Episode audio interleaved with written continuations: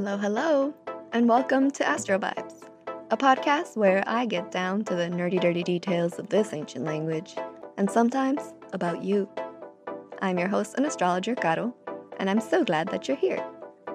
As you may know, this podcast is part of Ambient Vibes Music, a music blog that seeks to uplift artists with its platform. So, fittingly, today we're going to be kicking off a series about the astrology of creativity.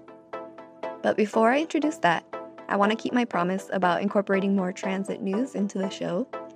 So I present to you BB's first mini transit report. Beepity beepity beepity beep. Transit news. That sounded like chocolate rain.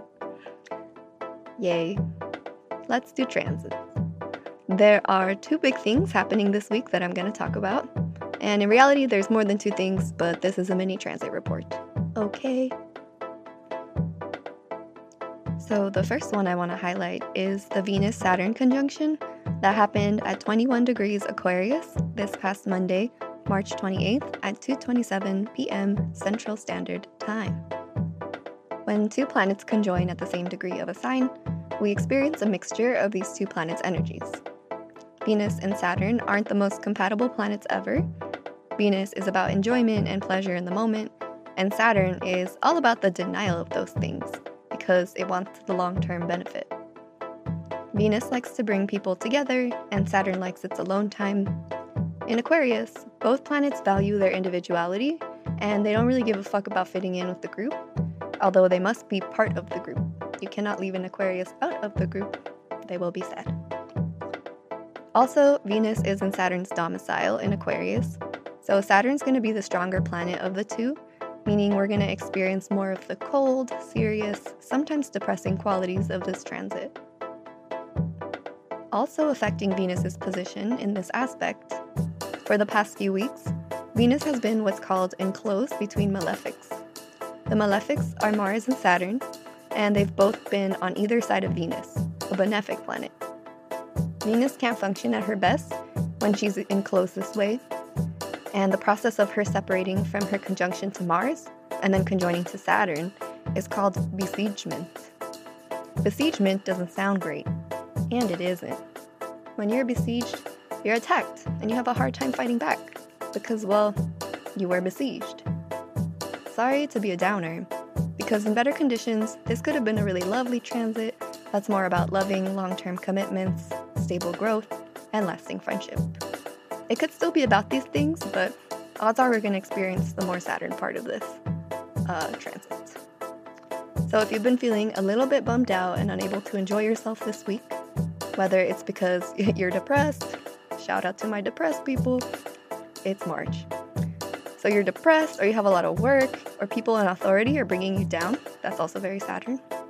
It might be because Venus is having a hard time with Saturn in the sky right now. The good news is that as she moves away from Saturn, her time enclosed will come to an end, and then we get Venus exalted in Pisces, just in time for spring. It will get better, my pals.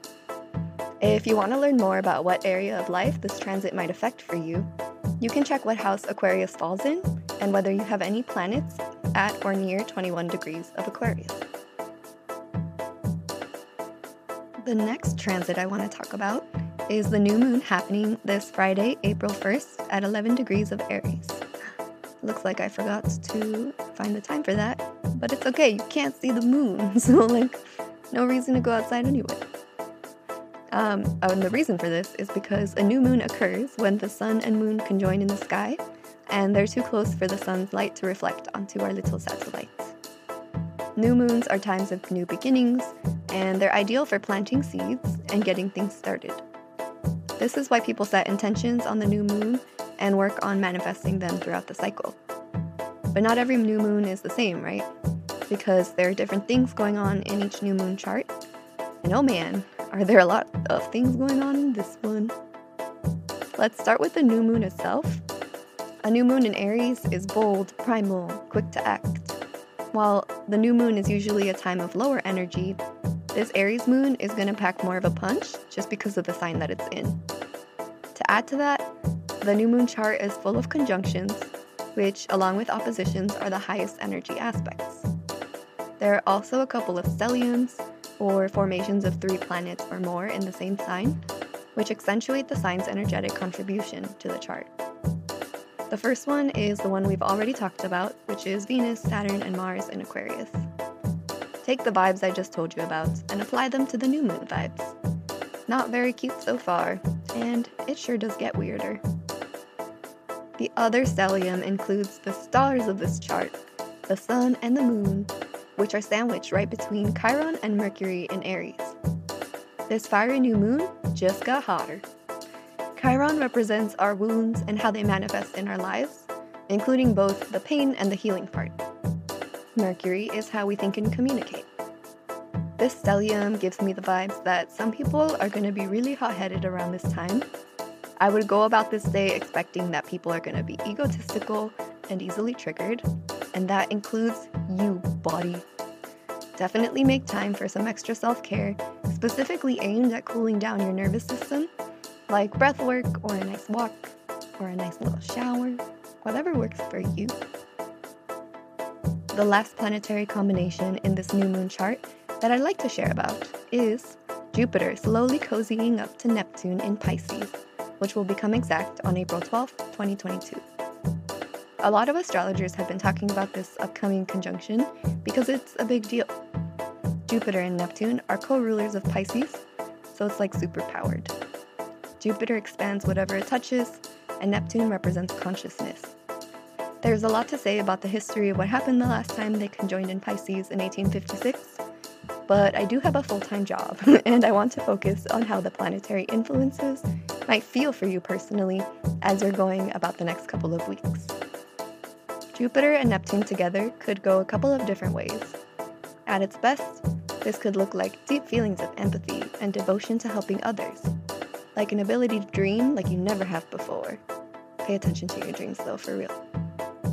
At its not so cute, this transit could feel really confusing and irritating, especially to your body and your physical systems. Again, another point for breathwork, yoga, shower, whatever. Look for the house that Pisces falls in your chart to learn more about what area of life might be affected by these vibes. A lot's going on with this new moon, as we can see. It's definitely more tense than lovely and chill. The conjunctions and stelliums all bring a lot of energy to the table. I wouldn't say this is a bad moon for manifesting, but I think it does require awareness of the temperamental and unstable energies that we're dealing with.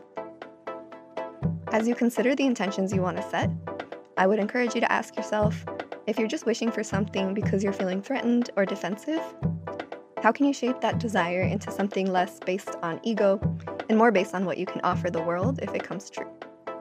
And that's your journal prompt for today. So, those are some things going on in the current sky and how they might affect the vibes. I would love to hear any stories that you have about the Venus Saturn conjunction and the new moon in Pisces and how that came up in your life.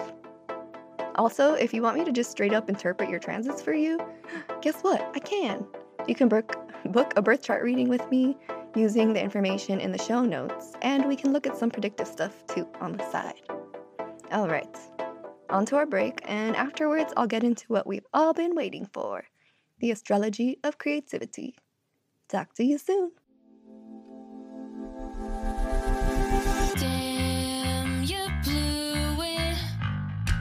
So jealous when you saw me smiling. I'm off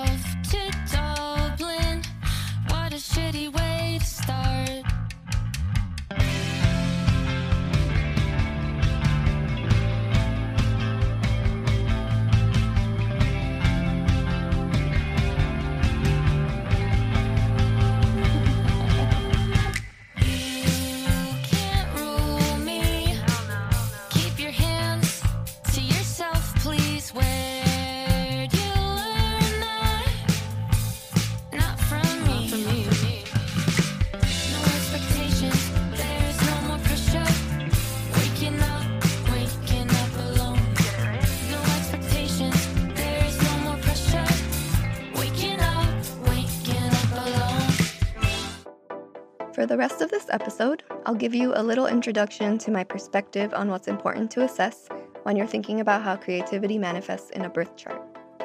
The keywords here are my perspective, Another astrologer could have a very different opinion on what to look at, and that's why it's important to listen to multiple different astrologers talk about similar themes. In future episodes, you'll get to hear me do a live chart reading and an interview with a few artists in the Ambient Vibes community. I've already recorded a few of these, and not to brag, but they're really good and heartwarming. My guests have been so truly lovely to talk with, and I can't wait for you to hear those episodes, which will be sprinkled throughout season 2. Yay! And here's my preamble for the episode. I believe everyone is creative.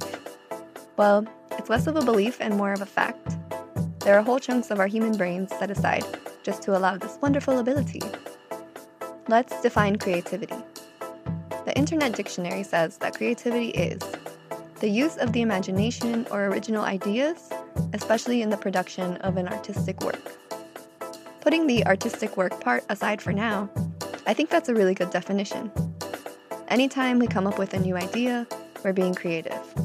When we think of a new way to solve a problem, we're being creative. When we come up with a joke mid conversation, creative. We wake up in the morning and we pick out what to wear. We imagine the goals we want and find ways to achieve them. We get thoughtful gifts for our friends. We intentionally arrange the food on our dinner plates. I love my cats, but they can't do the shit. the capacity to create is what makes us special and sets us apart from other creatures on Earth. So, I'm not here to tell you whether or not you are creative based on your signs or your Venus placement or anything else in your chart. I'm here to tell you where to look so you can find out more about your unique creative signature. There are a lot of places in the chart that we can look to see creativity, and I'm only going to talk about a couple of them. We could do a whole season on this topic, but as I want this show to be beginner friendly, I'm going to keep things pretty basic. So today I'm going to focus on the elements and modalities, the fifth house and its ruler, and the Venus placement. So, if you've been listening for a while, you know I like to get a bird's eye view of the chart before so that I can start thinking about what are the stories that the elements and modalities are telling me. The same will apply when we're focusing on what kind of creative energy and direction a person is bringing. FYI, the elements and modalities are ways of describing the signs of the zodiac. Planets in a certain sign will carry the elemental and modal energy of the signs that they occupy in the chart. The elements are fire, air, earth, and water. Each of these has its own specific way of going about the world and experiencing it. They represent the types of energies we carry within us and the forms in which they come out. Creativity wise, the elements in which your planets reside, based on sign, will tell you something about what might inspire the chart owner to create. If you have a lot of fire, or Aries, Leo, and Sagittarius in your chart, you might channel your creativity like someone fueled by an idea burning in their heart. Your creations might be super inspiring and motivating to other people, and you savor the attention that they receive. There's a certain boldness and adventurousness that fire signs might use as a jumping off point for their work. You're probably do- interested in doing the thing that's never been done before. If you have a lot of air in your chart, or Gemini, Libra, and Aquarius, you might be most inspired by your relationships with other people. Air signs are super relational, so dialogue, feedback, or like minded communities might be important to getting you going creatively. You might also get most excited by the ideation part of the creative process, when you're just brainstorming shit and having fun imagining what the thing could become. Air signs are going to value communicating their ideas as clearly and comprehensively as possible. With a lot of Earth in your charts, or Taurus, Virgo, and Capricorn, it's the sensory things that turn on your little creative spidey senses.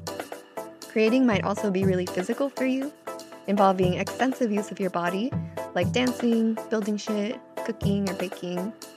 You don't really get the point of creating something that can't be consumed through the senses. You're going to want your creations to manifest in the material realm, ideally so that others can enjoy them as the sensory delicacies that they are.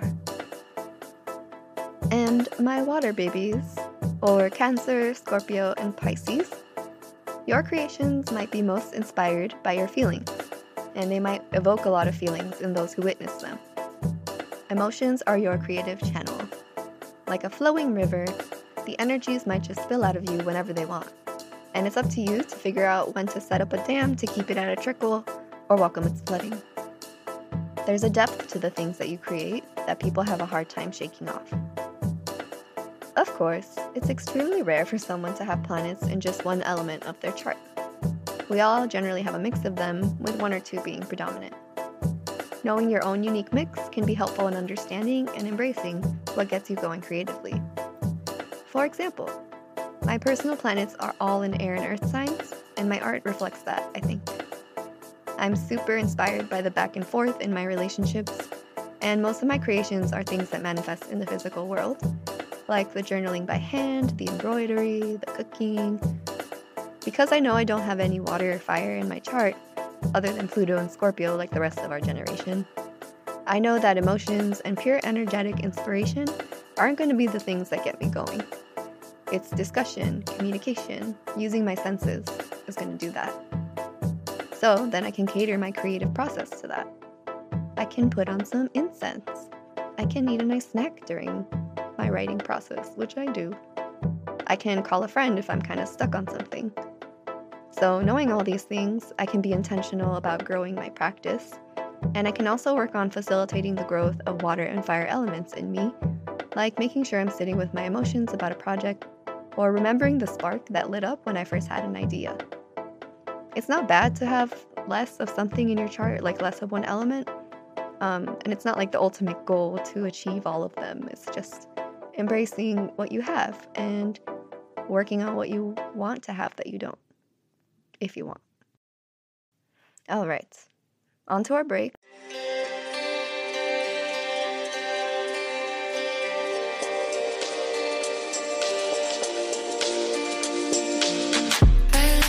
Brussels sprouts, doesn't mean I'm all grown up now.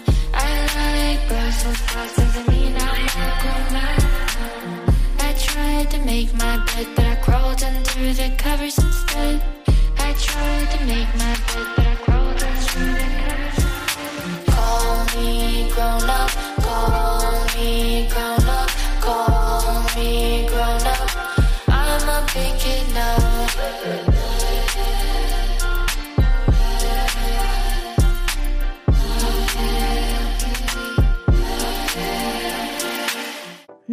go to the modalities, which can be interpreted as the way we go about getting our creative work done. The modalities are ways to categorize the signs via their roles in the process of completing a project. Like with the elements, knowing what modalities are strongest in your chart can help you understand your strengths and your growth areas. Cardinal signs, like yours truly, who has every personal planet but Venus in a cardinal sign, are known for taking initiative and being the ones who start things. They are Aries, Cancer, Libra, and Capricorn. For some reason, people listen to us when we say things. Like Kristy in the Babysitters Club franchise, with a lot of cardinal energy in your chart, you might be great at getting things going. If you read those books, you know what I'm talking about, especially if you were a baby queer in the 90s. The way she took charge at those meetings really got something going, am I right? Anyway, of course, we all have our growth areas. For cardinal energy, the challenge is actually following through with the idea that you got so excited to put together. And sometimes this can be done through teaming up with people who have different modal energy than you, such as maybe a fixed sign. If you have a lot of planets in fixed signs, or Taurus, Leo, Scorpio, and Aquarius, you might tend to naturally fit into the manager and organizer role when you're working on a project you can stay laser focused on the goal that you're trying to achieve, and you'll work methodically towards it. Think Mary Anne vibes, taking her little notes and keeping track of the appointments and shit. Also, Stacey as treasurer, but I like Mary Anne better. The thing about fixed sign energy is that it's not very flexible and it can get stuck doing things in ways that aren't working for them. If you're a fixed sign, it might be hard to imagine new ways of doing something once you get used to your original idea or plan. There can also be challenges with lack of urgency because you just really value the process more than the outcome. Mutable signs, like the seasons they represent, are flexible and do feel a sense of urgency. They are Gemini, Virgo, Sagittarius, and Pisces. Their seasonal job is to close things out and ease us through transitions. If you have a lot of mutable energy in your chart, you might be best at doing the plodding, necessary work it takes to create the reality of an idea. You might also like variety in your work, and you might get bored without that. With a lot of mutable energy in your chart, you might be great at tying up loose ends and getting your team closer to the finish line. Maybe you're the one who brings that last burst of energy that everyone needed. I feel like this is Claudia vibes because she really carried the team. She took the phone calls after hours because she was the only one with the private phone line. I love those books, y'all. I'm so glad I got to talk about them today. So there you go the elements and modalities and how they describe your creative signature. To review, the elements tell you about what gets you going, and the modalities tell you about your creative process. Now, let's explore the fifth house and how it relates. As you know, if you've listened to the podcast for a while, the houses are the areas of life in which the planetary dramas play out. It can also be helpful to think of the houses as a process of becoming. The first house is all you, your body, your physical appearance, your identity. It's the first thing you come into this world with. As you grow, second house matters come up. You learn how to hold up your own neck, how to hold things on your own, how to walk. Your existence is dependent on the assets and resources that surround and are within you. Then comes the third house part, which involves coming into more of an awareness of your surroundings and learning things from them, like how to write, think for yourself, and to read. At the fourth house stage, we become conscious of the importance of our families and the true meaning of who and where we come from. Our roots help cultivate our inner worlds. Then we have the fifth house. The fifth house is our personal launching point, the point where we individuate from our lineages and express ourselves as our own person. The fifth house, in my opinion, is where our humanity really emerges. Why? Well, you may have guessed it by now, because in this house we learn about creativity, the process of going within ourselves, imagining something that has never been done quite that way before, and then making it a reality. Creativity is self expression, and self expression is creative. The fifth house rules all things creative, fun, and pleasurable. It also rules things like fertility and children, which makes sense. This is why we're going to consider it when we look for the creative signature in your chart. Okay, so maybe you found your fifth house which is the slice of the pie that has the number 5 in the middle. On the outside of the wheel, or the crust of the pie, you will find the sign that your fifth house falls in. That sign describes the approach you're going to take when you go about expressing yourself creatively. Again, consider the element and modality for the ways you might be most inspired and the role that you naturally tend toward in your approach. For example, I have Virgo as my fifth house, and Virgo is a mutable earth sign, so you might deduce that the style in which I express my creativity is practical, meticulous, and organized, Virgo, while my working style is flexible, eclectic, and hardworking, mutable. And the way I channel my creativity is sensual and grounded in the material world, Earth. And guess what? This is all pretty true. I'm very dedicated to the little details when it comes to my creative process, and I don't really stick to one medium. I just let the art come out in whatever form it wants, whether that's through writing, embroidering, playing music, using my body, etc. All right, on to our break. I can be pretty quick to judge, even quicker to beat myself up. And I prefer to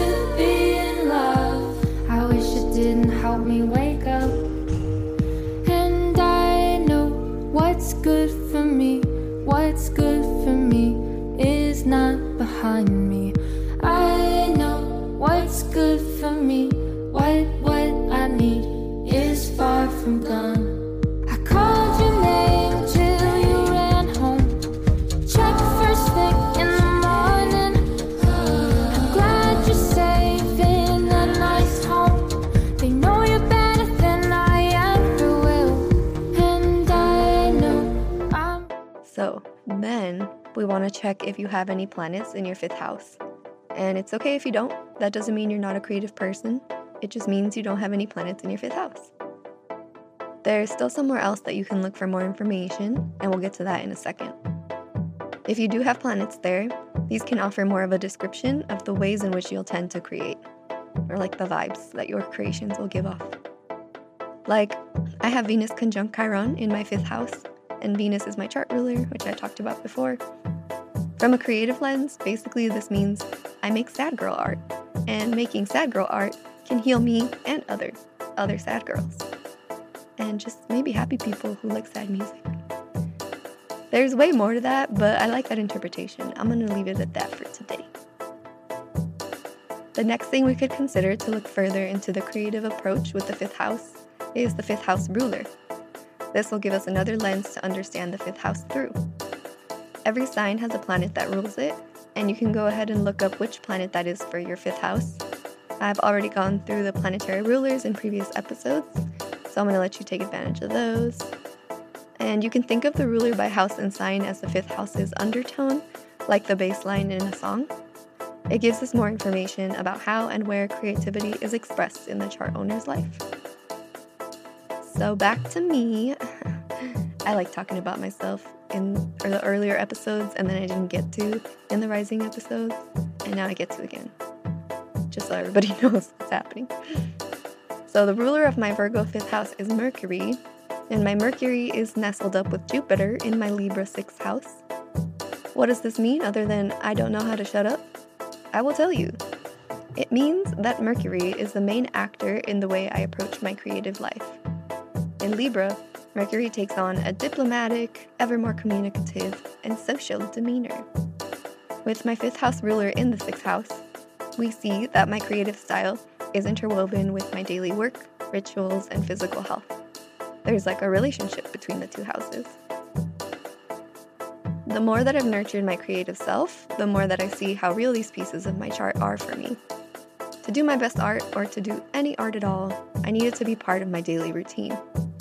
Even before I knew this about myself, I was already practicing it, writing in journals as soon as I can make sentences. The more I've grown, the more regular this practice has become, and it helps me keep that creative channel open and flowing. This is why it's cool to look at the chart through this lens. It can affirm things that you already knew about yourself as a creative person and show you what you need to fully enjoy that department of life. If you want to look even deeper, you can start looking at the different aspects that your fifth house ruler makes. Like how earlier I talked about that I have a Mercury conjunction to Jupiter. Aspects are going to alter the expression of any planet. So you can look to the harmonious aspects or trines and sextiles for the natural gifts or special powers that your fifth house ruler possesses. You can also look to the dynamic aspects or the squares and oppositions and conjunctions. They can kind of be both. Um, and you can look at these to understand its challenges and growth areas. If you want to learn more about your fifth house ruler's aspects or anything else I've been talking about, I'm happy to interpret your chart through this creative lens in a one on one reading. You can find my booking link in the show notes and on the Astrolabs page at ambientvibesmusic.com. Now, to complement the fifth house sign and ruler, the last key piece of the chart that we'll look at is the Venus placement and what's going on with it. Venus rules over love, beauty, art, friendship, and what you value most in life. In traditional astrology, Venus is known as the lesser benefic, lesser to Jupiter, the greater benefic, meaning wherever the planet is, it bestows blessings and makes things a little bit easier. Always altered by the sign and house it's in and the aspects that it makes. The sign and house your Venus is in will tell you most about what brings you pleasure and what you attract. Physically, it can describe what we're most comfortable wearing or looking like. Creatively, this can translate into what mediums you enjoy the most, who you collaborate with, and the general vibes that your creations give off. Like the bright feathers of a bird looking for its mate, we all naturally show off our Venus placements, especially through what we create. Go ahead and find Venus on your birth chart. What sign and house is it in? What elements and modalities are associated with that sign. These pieces of information will give you the general vibe of where your creative interests lie. Then, it's always good to start by figuring out what is the dignity of the planet in the sign that it's in. Venus is in its domicile in Taurus or Libra, exaltation in Pisces, in detriment in Aries or Scorpio, and in its fall in Virgo. Everywhere else, it's neutral. And these are just ways of describing how comfortable Venus is in a sign, not necessarily ways to like rank how good your Venus placement is. Knowing this will just help you understand where Venus is at on a scale from strong as hell to struggling. For example, I have Venus in its fall in Virgo. Venus is most uncomfortable in Virgo, and on top of that, it's conjunct Chiron, my eternal wound. Yet, I have had loving relationships and I make art on a regular basis. How could this be? Well, there are a lot of things going on in my chart, and that's not really what essential dignities are about. When a planet is in the sign of its fall, it just means that their individual values and needs don't align. Venus is all about bringing people together, creating positive flow, and just having a lovely, pleasant time. The archetype of Virgo has something in common with those things. It wants to serve other people. Seeing other people happy makes us Venus and Virgo babies happy, especially if we've had a hand in it. At the same time, Virgo is very independent it's the sign of the Virgin, which in today's day and age just translates to a person who's not tied to anybody else. They stand on their own and take pride in taking care of themselves. What happens when you put, to, put those things together is someone who's really giving to the people they love, but who has a hard time letting them in completely. Because Virgo has such high standards for itself, and the same goes for other people too. If someone isn't cutting it, our Virgoan practicality kicks in fast. What's the point of pursuing something or someone who's not going to give us what we need? We let go. Emotionally, whether or not we stick around or keep trying to make things work is up to other factors in the chart. I see Venus in its fall in my artistic life and how I tend towards perfectionism, which has the great power to inhibit me from creating anything at all because I'm just so critical of what I'm doing in the moment that I don't let myself get into the creative process. My Venus doesn't get to be fabulous like in fellow Earth sign Taurus. It's more reserved and cautious. Knowing about this has helped me to identify some of the pitfalls that I run into creatively and helped me to grow my strengths of detail orientedness, dedication to my work, wanting to serve other people through it. So there are good and hard things about it. Moral of the story. Now, the house that Venus is in will tell us where in our life Venusian qualities will shine the most. Creatively, this could be seen as the arena in which you're most drawn to create. If Venus was in my seventh house of committed partnerships, I might like creating with a trusted friend. If it was in my ninth, the house of travel, journeys, and higher education, I might like creating long works, academic knowledge, or things concerned with other cultures. If it was in my 11th house, I might like creating with groups of like minded people towards a future ideal. Just to give you some examples, because my Venus is in the good old fifth house, the house of pleasure and creative expression. We know all about it by now. My Venus placement steers my creative attention toward the creative act itself. It means that I'm drawn to the fun and playful part of creating things, and my creations might reflect that. I don't think I need to further justify that if you've listened this far in the podcast. My creations might also be romantic, as the fifth house is associated with dating and casual relationships. Also, because the fifth house rules fertility, I might be very generative or prolific, and children or young people might one day be very important to my creative story.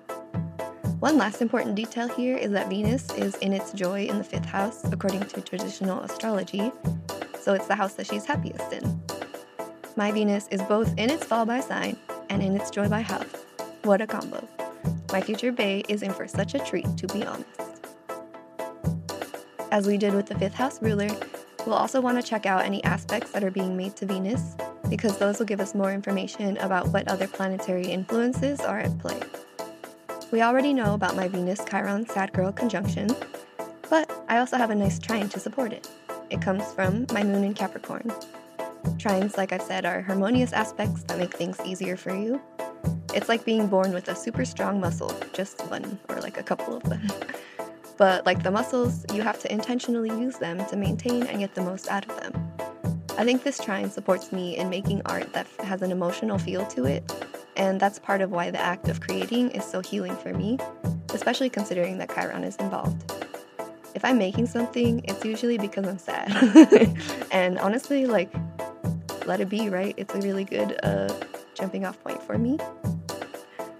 Yeah, so that's the show. I hope it was helpful to hear about these pieces of the chart and what they can tell us about our creative processes, roles, and interests. In a future episode, I'll talk more about predictive astrology and timing techniques, or how to work with the moon and transiting planets so you can get the most out of your creative juices. And don't forget to keep your ears out for our special guest episodes where I'll do live chart readings based on everything I talked about today. Go check out the Astro Vibes page on ambientvibesmusic.com to generate your chart, book a reading, ask a question, or check out our merch. So many things you can do. Thank you for listening to the show. I really like making this podcast for you, and just the fact that people listen to it and maybe get something out of it is so magical to me. I will talk to you next time, and I hope you have a really lovely week. Bye bye.